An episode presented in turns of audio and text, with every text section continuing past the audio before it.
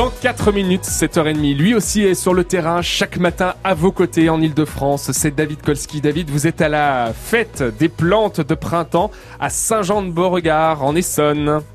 Dans le domaine du château, alors imaginez des plantes de partout, des fleurs, c'est juste magnifique, des logos France Bleu Paris de partout puisque nous sommes partenaires, c'est aujourd'hui, demain et dimanche. Euh, il y a des animations pour les grands, pour les petits aussi, hein. il y a des potagers pour les enfants. Et là je suis avec euh, Jean-Marc qui s'est levé de bonne heure ce matin, il vient de Ur, c'est vers Marmande dans Lot-et-Garonne dans le sud-ouest, qui est producteur, on fait de la plante aromatique, euh, des légumes, plein de choses. Vous vous êtes levé à quelle heure ce matin pour vous installer? Ben 7h, 6h30, enfin bon, 6h, et puis après je suis arrivé à 6h30 pour commencer à bosser. Et vous, vous êtes arrivé euh, ce matin ou hier du sud-ouest? Je suis arrivé hier soir. Qu'est-ce que vous exposez là? Parce que alors moi je vois plein de, de, de, de, petits pots, mais alors je serais incapable de dire de quoi il s'agit. Ben, des plantes aromatiques et des légumes anciens, voilà. J'ai une grosse collection de tomates notamment.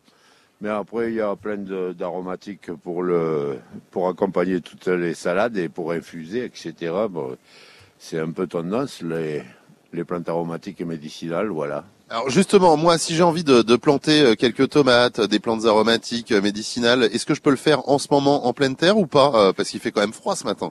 Non, je vous conseille pas de le mettre en pleine terre. Il faut attendre un peu, mais même si vous les achetez, vous pouvez les conserver un peu à l'abri, deux, trois semaines. Dans, la cuisine ou le garage, par exemple? Non, le long d'un mur, parce que le mur restitue la chaleur la nuit. Euh, en principe, c'est protégé, il n'y a pas de problème. Ça, c'est un bon conseil. Et si, si j'ai une balconnière, par exemple, que j'habite en appartement, euh, une jardinière, on peut planter quelques, quelques herbes aromatiques? Ah oui, les herbes aromatiques, les vivaces, il y a plein de choses qui tiennent au gel, comme les thym, les romarins, etc., les origans, etc. Après, si c'est basilic et tout ça, ça, il vaut mieux attendre le mois de mai. C'est des plantes de jour long c'est pas, c'est pas maintenant, quoi. Ah, donc euh, pour le basilic j'attends, mais pour le reste je peux déjà planter. Et, c'est joli, euh, par exemple, d'avoir ce genre de plante euh, aromatique visuellement? Ben c'est joli, ça sent bon, et puis on, peut rester en bonne forme avec un verre de vin.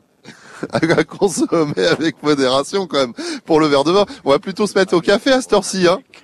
au café là. Allez au café, oui. au café ou une infusion peut-être de bon matin? Quel genre d'infusion? Bah, je sais pas moi, euh, cognac. bon.